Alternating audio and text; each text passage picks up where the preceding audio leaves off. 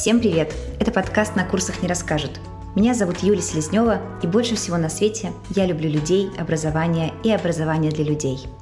Мы начинаем новый сезон вместе с партнером – образовательной платформой «Нитология», которая уже два года реализует онлайн-программы высшего образования с ведущими вузами страны – План на этот сезон – разобраться, как устроено партнерство российских вузов и тех платформ, кто и зачем учится на онлайн-программах высшего образования и что теперь значит для студента работать после вуза по профессии. Давайте разбираться. Сегодня у нас в гостях Ольга Сохнева, руководитель направления высшего образования нетологии. я очень рада начинать сезон с разговора с тобой. Оль, расскажи, пожалуйста, как давно ты в образовании? Вообще я в образовании с 2010 э, года, я считаю, когда у меня родился ребенок, и меня понесло в педагогику. А до этого я занималась эм, проектами в сфере инвестиционного, стратегического и регионального консалтинга. Я закончила географический факультет в МГУ по специальности экономическая и социальная география России и пошла, по сути, работать по специальности. Когда я занималась консалтингом, я немножко соприкасалась с образовательными проектами, потому что мы делали стратегии развития образования образования там, Ростовской области, Пензенской области и так далее. И я тогда немножко сверху на эту отрасль посмотрела, а, как ей управлять, как ее финансировать. Было интересно. Но тогда еще близко к этому не подступалась. А потом с рождением сына, в общем, наверное, мне кажется, все мамы так делают, все, все, все начинают увлекаться педагогикой так или иначе. И я ей увлеклась прям серьезно, потому что я начала делать свой проект про семейные лагеря, возила 10 лет по России и по разным странам мира семьи с детьми, и там были такие образовательные удивительные путешествия, где родители и дети проводили вместе время, а мы готовили разные форматы взаимодействия, когда можно было друг друга узнавать. И там во мне проснулся педагог. Я поняла, что мне это очень нравится, очень интересно. Дети меня слушают, родители слушают, всем в кайф. Я тогда думаю, вот, это же мое призвание.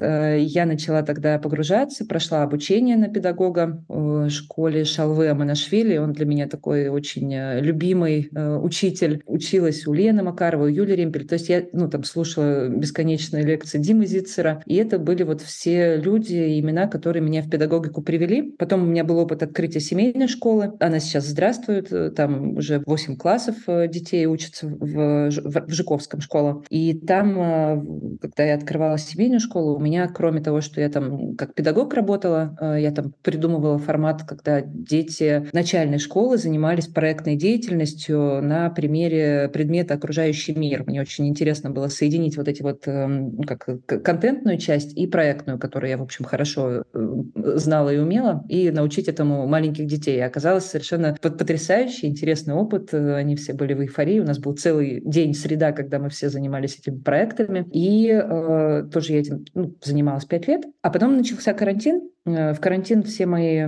лагеря свернулись, потому что никуда нельзя было возить э, группы. И э, школу мы в этот момент решили оставить, потому что мы из Подмосковья переехали в Москву. Я стала думать, чем мне заниматься. И мне очень хотелось найти какой-то большой проект, потому что вот эти мои предыдущий опыт работы требовал какой-то глобальности и масштабности. А, и хотелось, чтобы проект был в образовании, потому что эту тему я очень люблю. И тут я внезапно обнаружила тех. Только в 2020 году я узнала, что такое бывает. И вот на этой волне какого-то вдохновения тем, что я нашла, кажется, сферу, в которой я смогу и э, как-то соединить две свои любви, я пришла в нетологию. Вот как-то так был, выглядел мой путь в образование.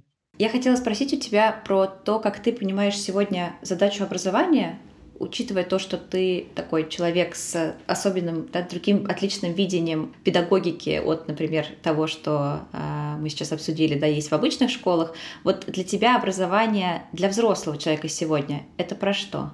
Но если смотреть с позиции взрослого человека, то мне кажется, что сейчас образование — это та часть жизни, без которой ты, в принципе, не можешь двигаться. Ну, стоишь на месте или даже куда-то очень далеко назад улетаешь. Потому что сейчас все настолько быстро меняется, что не получая новые знания, ты э, не можешь просто выехать на том, что тебя когда-то научили в институте. Вот. А если смотреть с позиции меня как образованца, то образование для взрослых людей сейчас э, нужно выстраивать таким образом, чтобы оно могло встроиться в ту вот насыщенную взрослую жизнь, которая у нас у всех есть, и поэтому понимать, как она соотносится там, с, с нагрузкой трудовой, с личной жизнью, со всем остальным, и предлагать такие форматы, которые позволяют все-таки ну, взрослому человеку эффективно учиться. А если делать какую-то вот разницу между э, переходом, где он случается, в какой момент? Вот будучи школьником, например, мы учимся в более такой зависимой позиции, даже если там в супер самонаправленной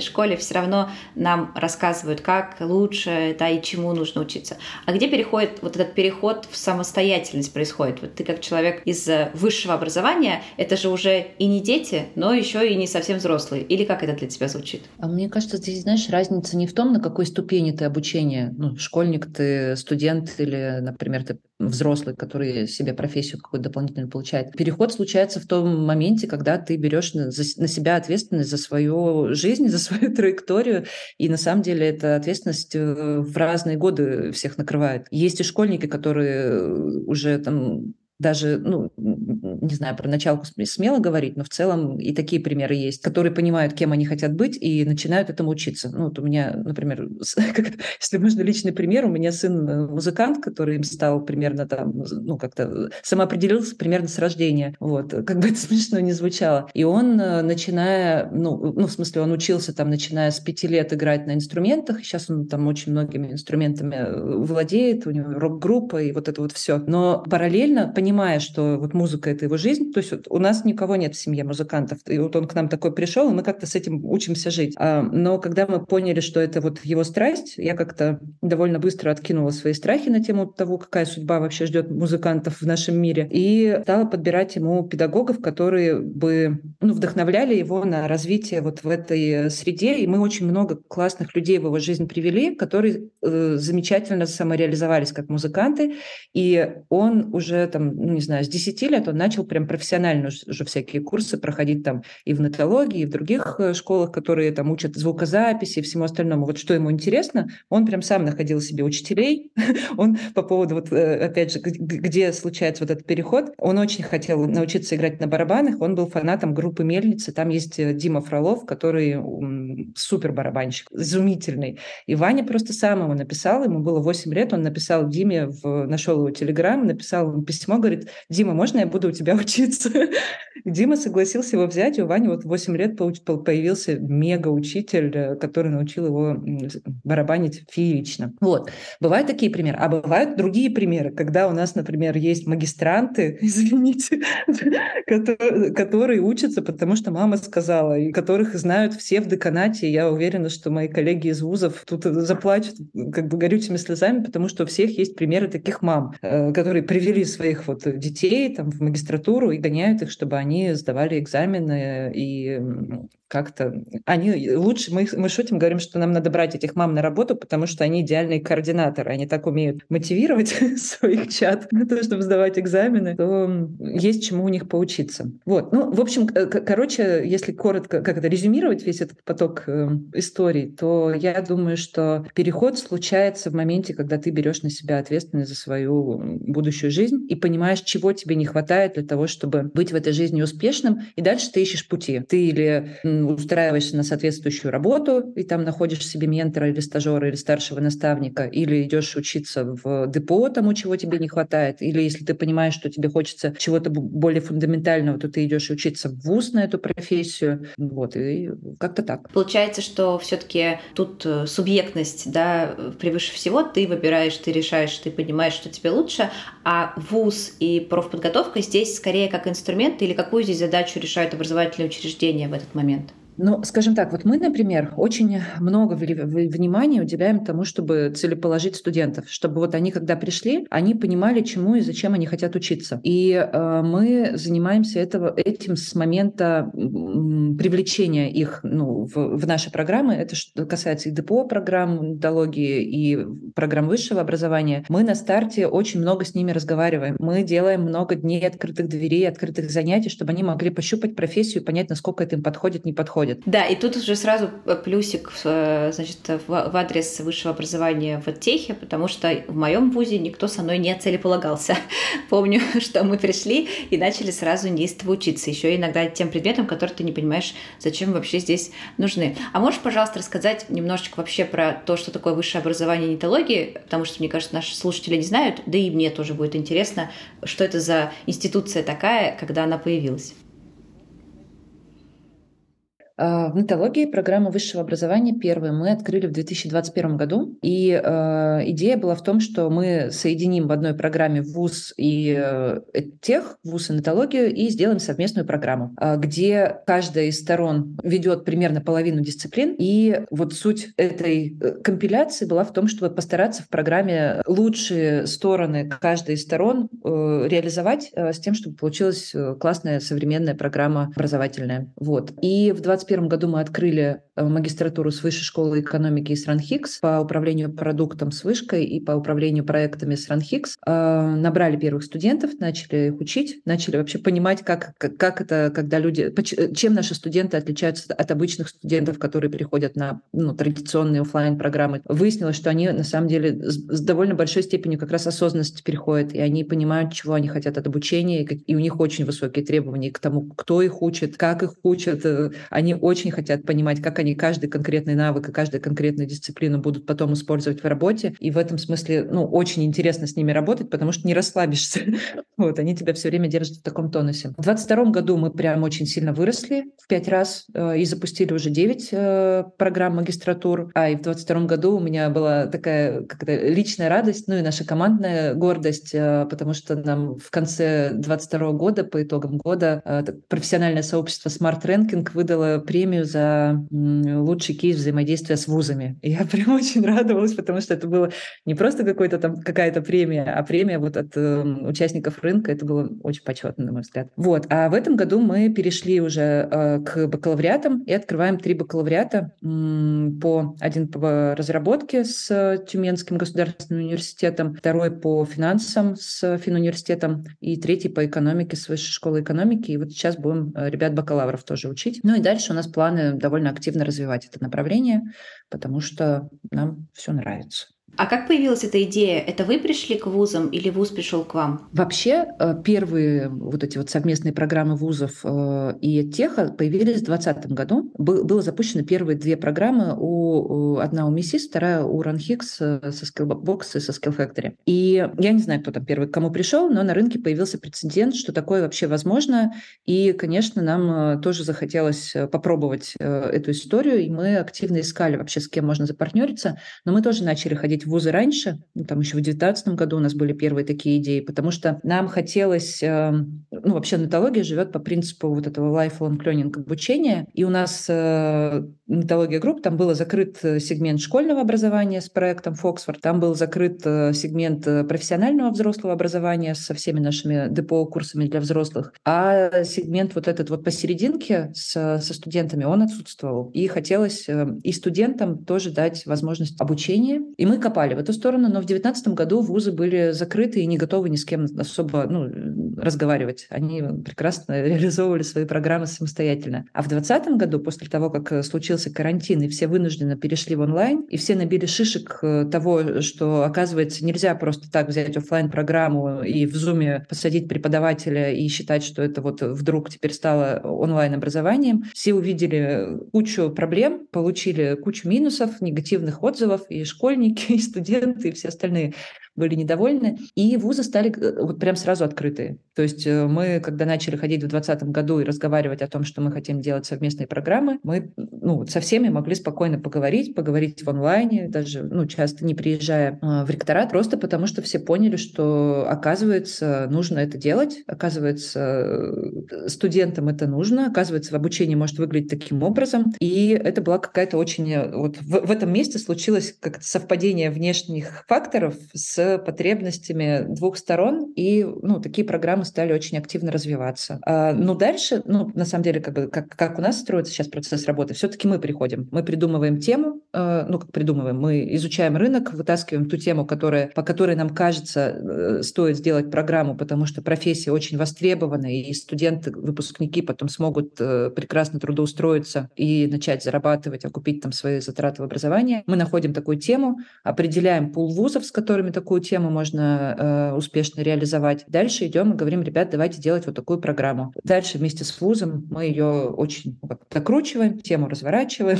исследуем, придумываем, там, создаем вместе учебный план, и ну, как бы дальше идет просто обычная совместная партнерская работа. Иногда бывает наоборот, на самом деле. Бывает, что вуз какую-то тему хочет, и он к нам приходит, говорит, давайте вот это сделаем. И мы говорим, давайте мы поизучаем ее, посмотрим, насколько она сейчас э, актуальна, и к вам вернемся и будем вместе решать, запускать или не запускать такую программу. Интересно получается, что пандемия, которая вроде как, конечно, жуткое было время и столько всего страшного произошло, и есть какие-то все-таки из нее важные такие трансформационные потоки из нее вышли, из этой пандемии, поменялись системы, структуры, люди, а, наше восприятие каких-то вещей, удаленной работы, например, стало какой-то повсеместной, да, и, и, и вузы так резко открыли свои двери, хотя казалось бы, да, что это такие консервативные очень институции – ну, они и были, они и были, а тут э, как бы, ну, просто стало понятно, что так больше нельзя, потому что до этого, знаешь, как, э, ну, онлайн-образование и до этого росло, и в пандемию, конечно, онлайн-образование выросло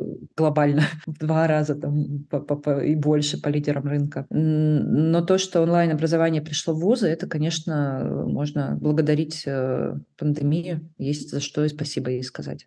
А, Оль, скажи, пожалуйста, а что тех дает вузу, такого, что э, выбор должен быть в пользу теха, а не делать самим. Ну вот если вуз решает делать сам. Тут такая интересная история. Мне, знаешь, э, хочется сказать, э, мне кажется, когда мы начинали вообще эти программы делать, то обе стороны были достаточно уверены в своих собственных силах и думали, что партнер им нужен для чего-то очень незначительного. Э, вузы думали, что тех им нужен для того, чтобы делать маркетинг, потому что все видели, что как быстро развивается ДПО рынок, как круто тех умеет продавать, значит, они умеют делать маркетинг, значит, нам нужен от них маркетинг, пусть приведут студентов. И это был, ну, это на самом деле нормально, это то, что видно снаружи, и это то, что каждый вуз нам транслировал, что вот нужно, чтобы вы нам сделали маркетинг, а в принципе все остальное учить мы хорошо умеем, ну, как бы, ну, не знаю. Вот. А и тех тоже был таким э, снобским достаточно, потому что мы же знаем, что мы там учим людей полезным профессиям, они там выходят э, и э, получают конкретные профессиональные компетенции, которые тут же применяют в работе, очень практикоориентированное образование. И нам казалось, что все, что нам нужно от вуза, это диплом. Ну, потому что учить-то мы и сами умеем. Тут каждая страна такая, учить-то мы и сами умеем, дайте нам маркетинг или дайте нам диплом. К счастью, в ходе э, партнерского взаимодействия мы все очень сильно, мне кажется, выросли в понимании того, а как оно внутри у, ну, друг у друга устроено. И, к счастью, каждая сторона, ну, вот, отдавая вот это лучшее и объединяясь вот этой целью создать э, классную, современную, инновационную часто программу высшего образования, вот э, мы находим таких партнеров, которые тоже горят этой идеей, и мы вот в этом едины. И поэтому все вкладываются лучшим, и э, происходит ну, прям такое вза взаимоопыление. И если э, ну, говорить чуть-чуть конкретнее, то что еще тех принес в эти программы? Ну, во-первых, это все, что касается клиентского опыта и взаимодействия с, со студентами, как с партнерами, давайте назову это слово, не знаю, как лучше подобрать. Когда ты действительно с большим вниманием, уважением э, подходишь к тому, чтобы понять его цели, чтобы сделать программу такой, которая поможет ему этих целей достичь, чтобы дать ему ответ на все его вопросы, которых у них миллион возникает, начиная с момента подачи документов, клиентов и там не отфутболить их и не сказать, там, не знаю, ждите, мы к вам вернемся, а бережно его сопровождать так, чтобы он чувствовал, что он кому-то нужен, что о нем заботятся, что у него есть понятный человек, к которому можно прийти со своими вопросами. э, что этот человек ему там 40 вопросами поможет, а потом будет человек, который ему поможет и с содержательными вопросами. Это такая как бы ну, э, форма заботы о студентах, которая есть в ДПО, потому что ДПО печется о том, чтобы студенты как можно дольше оставались и э, ну, в, в компании приходили, друзей приводили, и вот это вот все. То есть мы умеем бережно сопровождать. И это то, э, что вузы, конечно, не всегда просто по, даже под кадров, ну, потому что нет таких специально, специальных отдельных людей, которыми бы в вузах этим занимались, и то, что они сейчас ну, как бы черпают да, вот этот э, опыт сопровождения у наших, э, ну, в, в наших программах. И это прям замечательно, мне кажется. Опыт продаж, ну тут как бы все понятно, да, э, маркетинг мы делаем, э, отдельные менеджеры по продажам у нас работают, и это то, чему все там и техи уделяют очень много времени, умеют это делать, и вузы, ну и мы всегда очень открыто делимся информацией, конечно же, потому что мы партнеры о том, через какие каналы мы продвигаемся, как у нас выстроены маркетинговые активности по году там и так далее. Э, вузы это, естественно, ну им это все тоже интересно, и они это потом и в своих программах тоже реализовывают. Дальше то, что мы все всегда привносим и то, что тоже ценится очень студентами, это весь э, опыт взаимодействия с бизнесом. То есть мы во все программы интегрируем бизнес всеми возможными способами.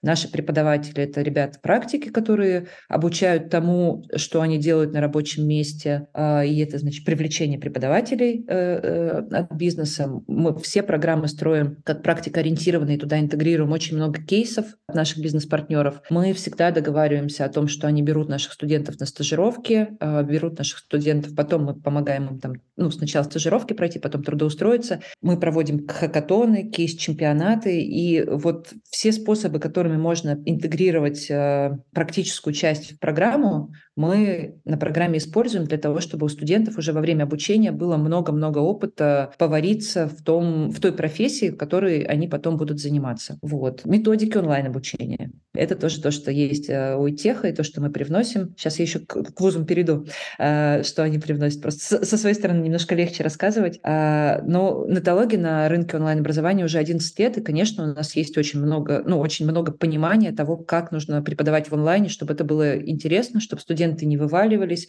И это и микроленинг, и ну, предзаписанные лекции в формате э, коротких, понятных, содержательных кусочков, каждый из которых дает какой-то ну, определенный навык. И э, это история про онлайн-тренажеры, и это история история про то, как вообще выстраивать э, лекцию в онлайне, вебинары в онлайне, так, чтобы студенты вовлекались, чтобы у них было во время вебинара вот не просто слушание того, что тебе преподаватель рассказывает, а самая разная групповая работа, где ты отрабатываешь э, те навыки, которые ты прослушал видео. Это тоже то, что привнес и тех вот, форматы онлайн-обучения. Ну и работа с э, метриками, тоже такая не, не, как это, необычная штука, ну или обычная штука. В общем, мы же видим, как студенты учатся сразу же. Мы видим, кто что прослушал, кто что не прослушал, кто пришел на лекцию, кто не пришел на лекцию.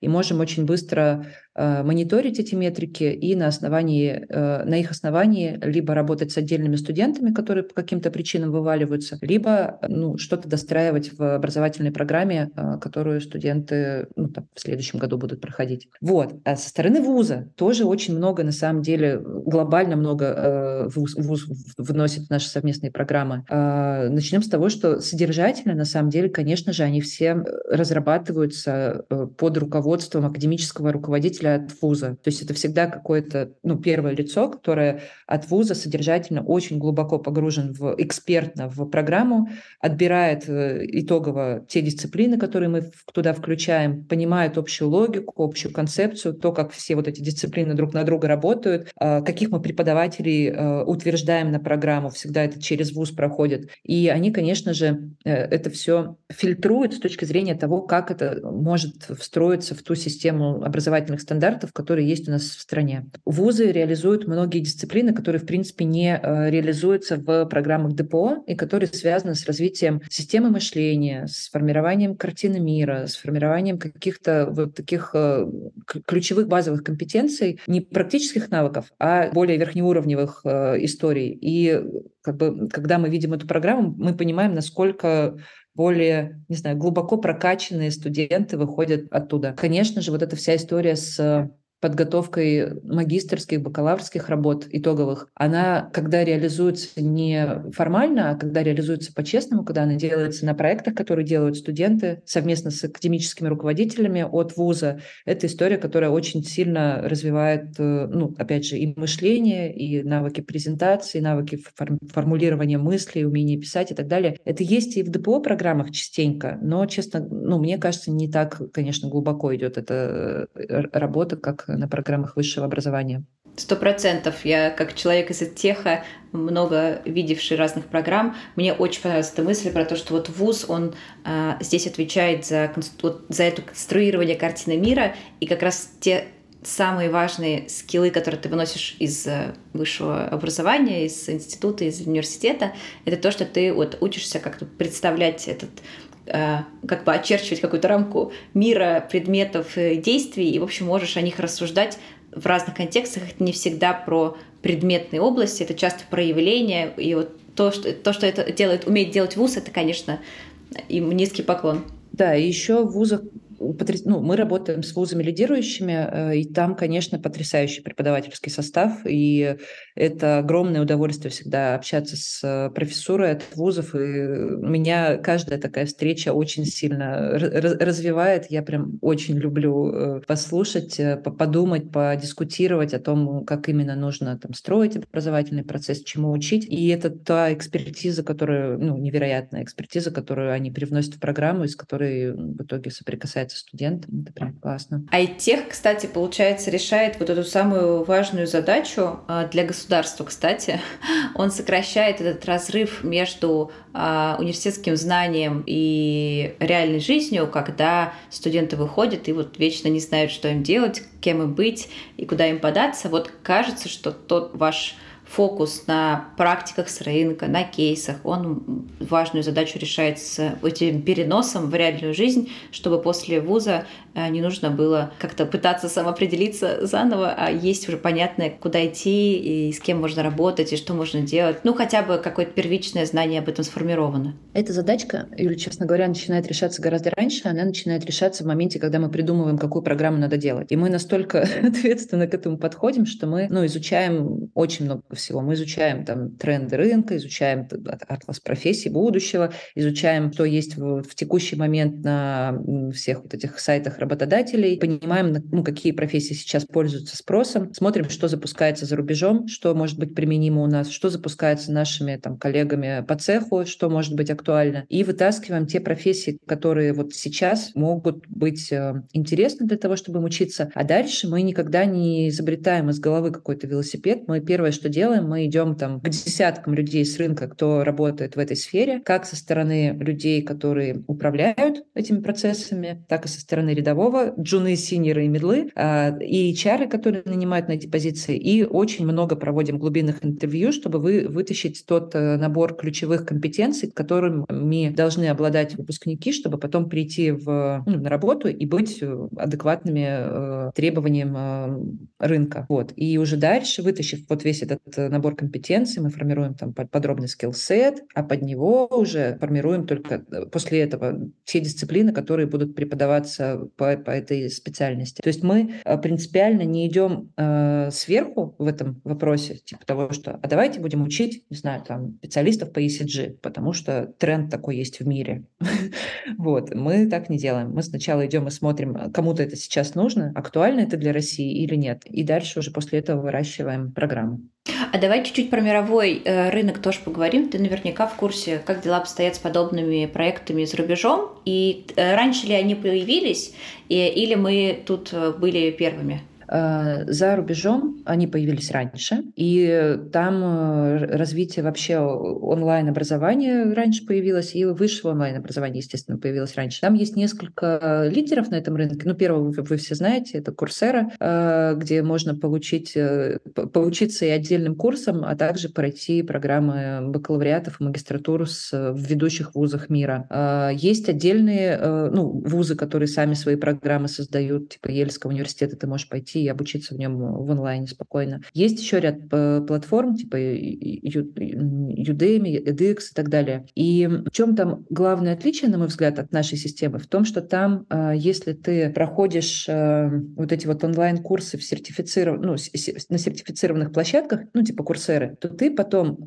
ты, ты можешь там выбирать те дисциплины, которые тебе интересны, и дальше ты зарабатываешь кредиты так называемые. И ты эти кредиты можешь засчитывать в свой диплом. И тем самым э, сформирована система, когда ты, в принципе, можешь сам сформулировать, из каких дисциплин ты хочешь э, сформировать свою итоговую там, магистрскую степень или бакалаврскую степень. И это дает очень много свободы, это дает индивидуальный трек развития, по сути, для каждого, и это дает э, возможность э, ну, обучаться тому, что нужно именно тебе. Вот это вот прям э, такая штука, которая у нас еще не реализована, и я не знаю, будет ли когда-нибудь реализована. Пока э, только много разговоров про это. То есть не рынку, а тебе конкретно, да? Ну да, не рынку, а тебе конкретно, по твоим интересам, но так, чтобы это было зачтено, чтобы это было отражено в дипломе, чтобы ты не должен был, например, платить за то, что ты не хочешь платить. Ну вот, например, тебе дают какую-то упакованную программу магистратуры, ты говоришь, я вот хочу там поменять три зачетные единицы или там 10, и поменять их вот на то, что это действительно мне, мне нужно, и там это возможно, и это вот, конечно, такой большой плюс. А так, э, ну, там рынок тоже растет очень быстро, там есть, э, ну, реально сейчас очень много вузов вышли на ту же самую курсеру, и ты можешь там проходить обучение в, в онлайне. И они, конечно, идут э, впереди планеты, потому что там сейчас э, активно внедряется и искусственный интеллект в, в это обучение, и гибридные форматы обучения всякие разные внедряются. То есть ну, там есть зачем следить, скажем так. Не все можно применить, но есть чему поучиться. А вот ты, кстати, чему планируешь поучиться, как человек, который работает в такой интерес, ну, в такой очень быстро развивающейся, как будто бы среде, ты постоянно чувствуешь пульс рынка, знаешь, что нужно людям. Вот э, что для тебя лично сейчас какой-то твой фокус на развитие? Слушай, у меня через э, два дня, кажется, будет ИПР, э, как это э, встреча с моим руководителем про индивидуальный план развития, где я как раз хотела это обсудить и прям, знаешь, застолбить, чему я буду учиться в ближайшие полгода. Но из того, что лично сейчас у меня в, это, в бэклоге и чему я или начала учиться, или собираюсь в ближайшее время, это две темы. Первое — это искусственный интеллект, и на самом деле я как-то активно качаю эту тему в компании, обучение тому, как использовать инструменты искусственного интеллекта в работе, работе, и мы прям активно внедряем это. Мы там учимся использовать чат GBT во всяких разных историях, и все остальное, что только сейчас предлагает рынок, а он развивается очень быстро, и, ну, прям, я, я это, как это, забыла слово, э, визи, визи, не, не визионер, ну, в общем, человек, который качает тему, забыла, как это называется. А, ранние последователи, вот это early adopterы, которые, в общем, да, в, общем, да, да, я стала э, early адоптером, и эм, мы прямо у нас так есть чат GPT-клуб, где мы встречаемся раз в две недели, разбираем задачки, кто хочет э, как поукращать искусственный интеллект, мы уже научились там с помощью него делать summary видео, делать, э, как это, транскрибировать его, научились делать тесты с помощью искусственного интеллекта, презентации, вот это вот все. Мы это все превращаем в гайды и внедряем. И это такое обучение, ну, по сути, на рабочем месте самостоятельно, не на каких-то курсах, а ты просто вот берешь инструмент и учишься им, его использовать так, чтобы тебе было полезно. Вот, это, это раз. Но я хочу еще что-нибудь такое более ну, как-то системное попроходить, чтобы не изобретать велосипед. А второе, что мне сейчас лично интересно, это менторинг. И э, я периодически выступаю ментором и внутри компании, и снаружи с ребятами, с разными, откуда-то они берутся. вот. И мне хочется тоже как-то немножко более системно подойти к этому и э, ну, научиться тем инструментам, которые есть для того, чтобы людям давать больше пользу. Поэтому вот хочу мен- менторингу поучиться. Крутые очень э, цели, хорошие предметные области. Про чат GPT хотела спросить, а как у вас там нет конфликта с тем, что вы вроде такая вузовская, партнерская вузовская программа? Нет ли у вас таких там разговоров, мол, студенты начнут э, дипломные работы писать с помощью чата или, или, или нет такого, или есть разговоры? Ну, честно говоря, нет таких разговоров. Была вот эта нашумевшая история, когда студент э, защитил э, диплом, э, ему его признали, его у него не аннулировали. Вот. Потом появилась же куча инструментов, которые позволяют выявлять вот этот вот чат GPT, ну не плагиат, а чат GPT написанные тексты. Потом появились... Ну, короче, сейчас это так быстро развивается, но, честно говоря, знаешь, какое у меня мнение?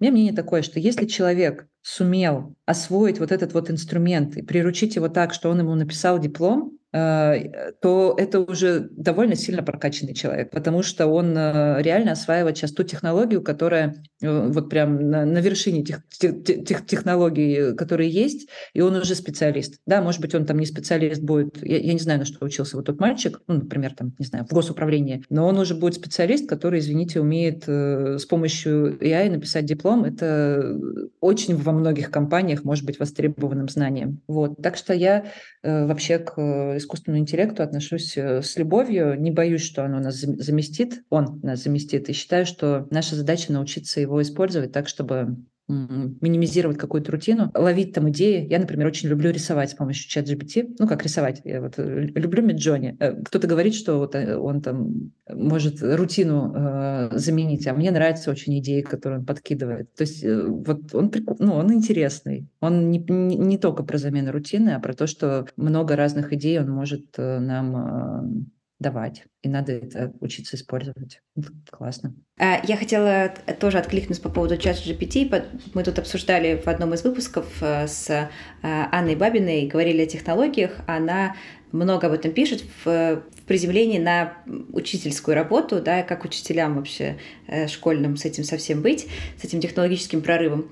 И она говорит, что вообще удивительно, но факт, если мы сами пользуемся и сами как-то используем, ну, в общем, применяем это в работе, то странно не ждать этого от студентов. И действительно хорошо бы, наоборот, тот факт, что они с этим уже освоились, как-то это использовать. Ну, в общем-то, не игнорировать и не делать вид, что мы в другом мире каком-то живем придуманном, а это реальность, в которой мы все оказались. И классно бы научиться ее использовать на благо обучения, ну или ценить хотя бы то, что она дает, эта вся работа с искусственным интеллектом. Хотя сейчас все больше люди говорят о том, что, конечно, нас-то она не заменит, а, и люди все равно будут думать. Те, кто захочет, будет думать, кто не захочет, думать не будет. Поэтому, а, в общем, никакой патовости ситуации нету, все с технологиями в порядке.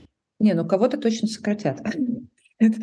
Это, это все равно, это произойдет, это уже происходит. А на тему использования или неиспользования, вот есть сейчас хорошие школы, на мой взгляд, которые дают задание ученикам, например, написать с помощью чат GPT рассказ или сказку. И дети берут и тренируются, и э, осваивают этот инструмент, и классно. А есть другие школы, которые говорят, ни в коем случае нельзя вам использовать вот этот вот инструмент для написания вашего доклада. Если заметим, мы вас там, не знаю, двойку поставим. Вот это вот, э, на мой взгляд, странно. Ну, то есть это какая-то запрещающая такая история, которая ну, не очень перспективная. Согласна. Я хотела уточнить про цели проекта. Вот э, наверняка вы там в команде как-то ставите себе э, KPI, какие-то цифры, объемы рынка или какие-то более такие предметные э, цели. Вы же действительно ну, решаете множество задач, которые частично государство не решает, частично еще кто-то не решает.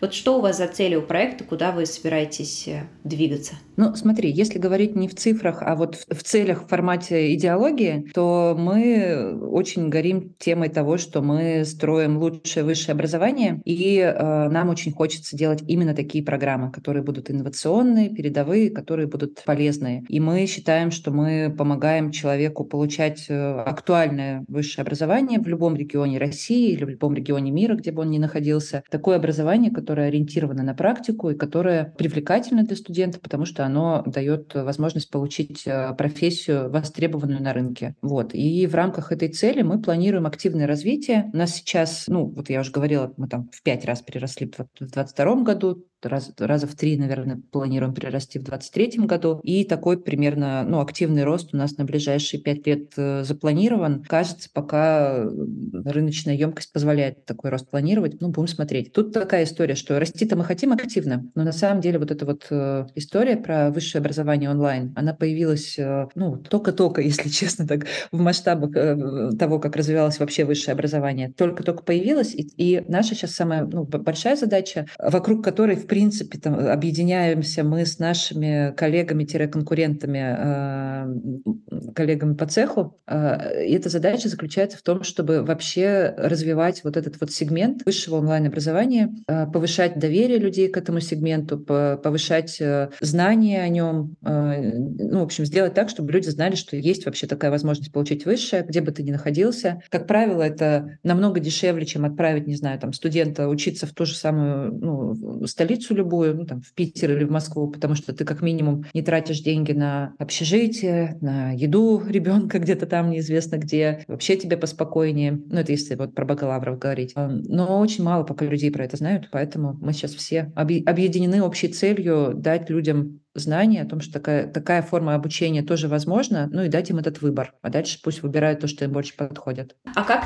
тебе кажется вообще с доступностью этой системы э, сейчас в нашей стране? Как, кому доступно это образование? Всем ли оно доступно? Ну, смотри, если говорить про финансовую доступность, то те программы, которые сейчас есть на рынке, они, конечно, ну, дорогие, потому что они с э, ведущими вузами страны, где вообще образование стоит дорого. Ну, то есть вот э, если мы берем там высшую школу экономики, МФТИ, РАНХИКС, там финансовый университет, с которыми мы взаимодействуем, то, конечно, это верхняя граница цены по, на рынке высшего образования в стране. Но, опять же, да, если ты сравниваешь это, вот я, например, сравниваю это со стоимостью э, обучения обучение детей в частной там школе в московской, то учить ребенка в московской школе стоит дороже. Даже если это недорогая московская школа, например, там, не знаю, 50 тысяч в месяц стоит э, рублей. Это прям недорогая московская школа. Ребенка там э, учить дороже, чем вот ты бы в ВУЗе, в той же даже высшей школе экономики учил студента. Если говорить про э, доступность для региональных ребят, конечно, там совсем другие цены на образование, и тут уже нужно сравнивать. Ты сравниваешь там стоимость обучения ну, во-первых, всегда есть бюджет, да, э, и тут можно поговорить про систему скидок и систему кредитов и так далее. Я могу про это подробнее рассказать, э, если интересно. Есть э, региональные вузы, с которыми мы сейчас там тоже сотрудничаем. Вот мы, например, с Тюменским госуниверситетом делаем программу, которая в два раза дешевле, чем наша программа с высшей школы экономики, и туда прям хорошо идут студенты, и мы видим, что в более низкой ценовой категории очень высокий спрос на то, чтобы получить удаленное онлайн-образование, ну, дистанционное образование высшее. Вот. А при этом э, вот все-таки, как бы если говорить про то, что почему люди это все-таки выбирают, ну, я бы сказала, что тут факторы такие, что, во-первых, э, если ты живешь в регионе, а хочешь учиться в Москве, и ты не поступил на бюджет, то здесь у тебя есть экономия на проживании на питании, и это ну, типа в два раза меньше ты тратишь потому что проживание и питание очень дорогое в наших столицах, что в Питере, что в Москве. Это раз. Второе. Есть система образовательных кредитов, э, которая сейчас ну, хорошо в стране э, реализована, и кредит на высшее образование получает, позволяет тебе, пока ты учишься, вообще платить э, ну, там, в районе тысячи рублей в месяц, пока ты учишься, и потом начинать основное там, тело кредита отдавать уже, когда ты отучился, вышел на работу, и можешь уже из зарплаты делать возврат. И это делает ну, вот это образование доступным. Ну, есть еще какие-то системы скидок, но, честно говоря, не очень сильно они работают э, вот на наших совместных программах. Наши платные, и люди, которые приходят, они на самом деле, знаешь, я вот когда говорю, что э, наши студенты очень осознанные, они все довольно хорошо сравнивают э, две цифры. Первая – это та зарплата, которую получает э, выпускник, и потом там через три года, например, э, middle или senior специалист по этой профессии, с той месячной платы, которую сейчас они тратят на образование. И если вот это соотношение э, для них приемлемо, то они понимают, на что они потратят сейчас деньги. Это такая инвестиция в свою будущую высокооплачиваемую специальность, э, к которой он придет раньше, чем если бы он э, отучился на какой-то менее практикоориентированной программе и потом бы рос на производстве, добирая там знания в, в ходе рабочего процесса. То есть это такой более быстрый выход на ту профессиональную траекторию, когда ты уже чуть более высокого уровня специалист с более высоким а, уровнем оплаты труда, и они вот за это ускорение готовы платить в моменте. Ой, как круто, я что-то даже об этом не думала. А что, получается, два года, да, там должно быть? Ну, магистратура два года, бакалавриат четыре года. Ну, два года звучит как супер. Действительно, очень понятно, что за два года можно получить а, действительно такую хорошую базу для работы, быстрее, может быть, чем... Я правильно услышала, что это быстрее, чем обучение на рабочем месте будет происходить? Ну да, ну вот, например, ты хочешь стать продукт-менеджером. Ты можешь прийти в продуктовую компанию и расти там, ну, получив, например, менеджерское какое-нибудь образование в базе или техническое образование в базе, и ну, расти с э, самого джуна продукта чуть выше, чуть выше, чуть выше, теми темпами, которые ты можешь. в, рамках этой компании двигаться. А есть другая траектория. Ты приходишь в магистратуру, обучаешься на продукт-менеджера, э, и э, в ходе обучения ты проходишь э, несколько стажировок, э, которые тебе дадут, дают вот уже в, портфе, в твое портфолио те самые кейсы, которые для продуктовых команд являются критерием принятия решения о том, чтобы брать тебя как специалиста на ту или иную позицию или нет. У тебя, получается, к моменту завершения обучения есть несколько кейсов в портфолио, которые доказывают твою э, возможность выйти сразу на более высокий уровень. Ну и плюс там, конечно, знаний ты добираешь очень системно все, что тебе нужно для того, чтобы быть суперпродуктом. Да, и ты э, выходишь уже на чуть более высокую позицию, а, а иногда ты вот уже в процессе обучения проходишь стажировку, и там же в этой компании остаешься, э, уже, ну, трудоустраиваешься, у нас примеров полно, и уже продолжаешь работать тем самым продуктом через магистратуру, получается, пройдя стажировку, и трудоустроившись. Не знаю, слышала ты или нет, вот много из тех ребят, ну, наверняка слышала, делали всякие опросы нанимающих менеджеров на предмет того, насколько вам ок э, брать людей с э, курсов э, вот таких теховских э, массовых онлайн-курсов. Э, насколько часто вы таких специалистов берете. И вот там, кажется, не хочу соврать, поэтому с тобой хочу свериться. Там, кажется, была такая статистика, что э, на более такие сложные предметные области хуже берут людей с онлайн-курсов, на более простые задачи, какие-то такие когнитивно несложные, людей берут э, с радостью. Вот что ты про это думаешь? Знаешь ли ты какие-то, какую-то статистику, как вообще нанимающий менеджер относится к найму людей после вуза вашего, например, таких программ? Прям статистику не знаю, честно говоря. Из того, что мы видим и наблюдаем, что э, каждый год все больше появляется компаний, которые прям в требованиях к вакансии указывают окончание курсов э, одной там из, ну или сразу нескольких тех компаний, там в том числе натологии. И мы видим тренд э, на то, что работодатели гораздо более лояльно стали относиться к дипломам и к выпускникам ну, тех компаний, которые они знают. Из того, что мы видим вот в работе по высшему образованию, ну, наших студентов студентов очень охотно компании берут на стажировку. А, у нас сейчас порядка 300 20 компаний-партнеров, которые готовы предлагать э, стажировочные места для студентов наших э, онлайн-магистратур. И я, честно говоря, раньше думала, что они будут э, ну, как-то немножко предвзято относиться к тому, что это выпускник онлайн-магистратуры, а не офлайн магистратуры Но мы вообще не увидели вот этой вот какой-то, не знаю, предвзятости.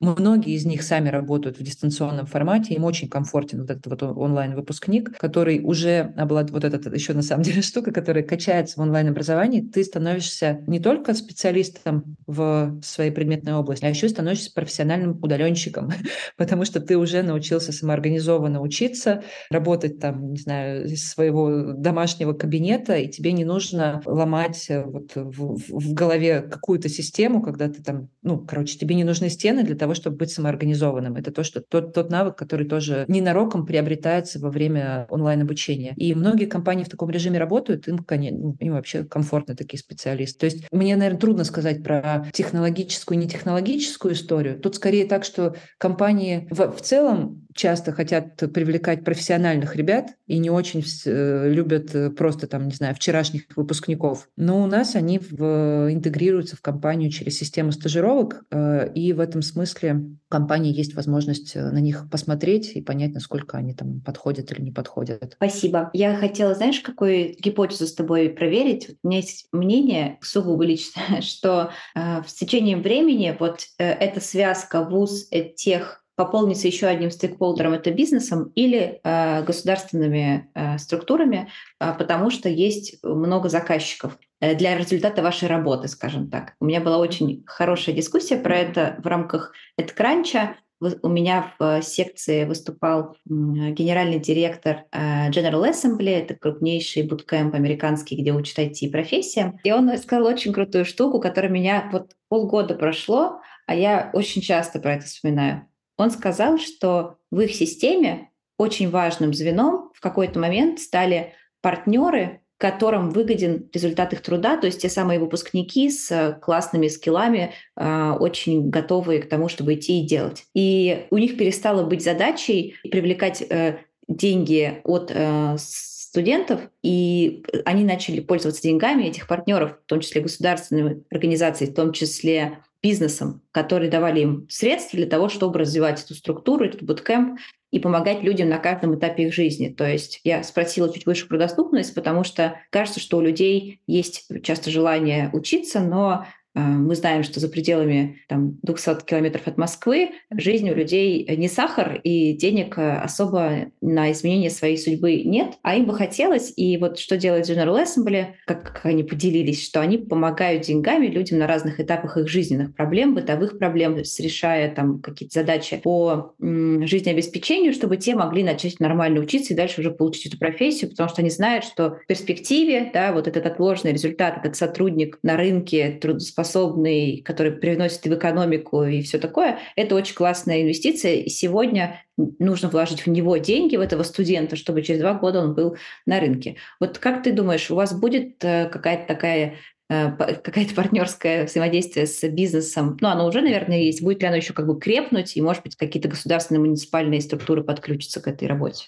Ну смотри, э, если просто говорить о бизнесе, то сейчас э, есть достаточно много компаний, которые открывают свои кафедры или открывают свои магистрские и даже бакалаврские программы в тех же самых вузах, вот, о которых мы с тобой уже говорили. Э, и ты наверняка это, их слышала и знаешь, что там у Тинькова есть свои, у МТС есть свои программы, у Яндекса есть свои программы. И их интерес в этом партнерстве, он двоякий. Во-первых, они действительно растят себе кадры, и оттуда их потом забирают. Во-вторых, это брендовая история очень хорошая, когда ты делаешь программу высшего образования, ты уже выглядишь э, не просто компанией, которая зарабатывает деньги, а еще и компанией, которая несет какой-то социальный э, вклад. И э, в этом смысле, ну, вот эти программы, как правило, они все стипендиальные, то есть там очень там серьезный отбор, но когда ты отобрался, то тебе компания оплачивает твое обучение. А, насколько я знаю, ну, я на самом деле не, не сильно глубоко там копала в договора между этими компаниями и студентами. Там есть программы, по которым ты отучился, но ты не обязан идти потом в эту компанию компанию работать. Э, вот. И в этом смысле, ну, по сути, они вкладываются в рынок. Ну, просто чтобы на рынке появлялись качественные профессионалы, потому что не всегда, ну,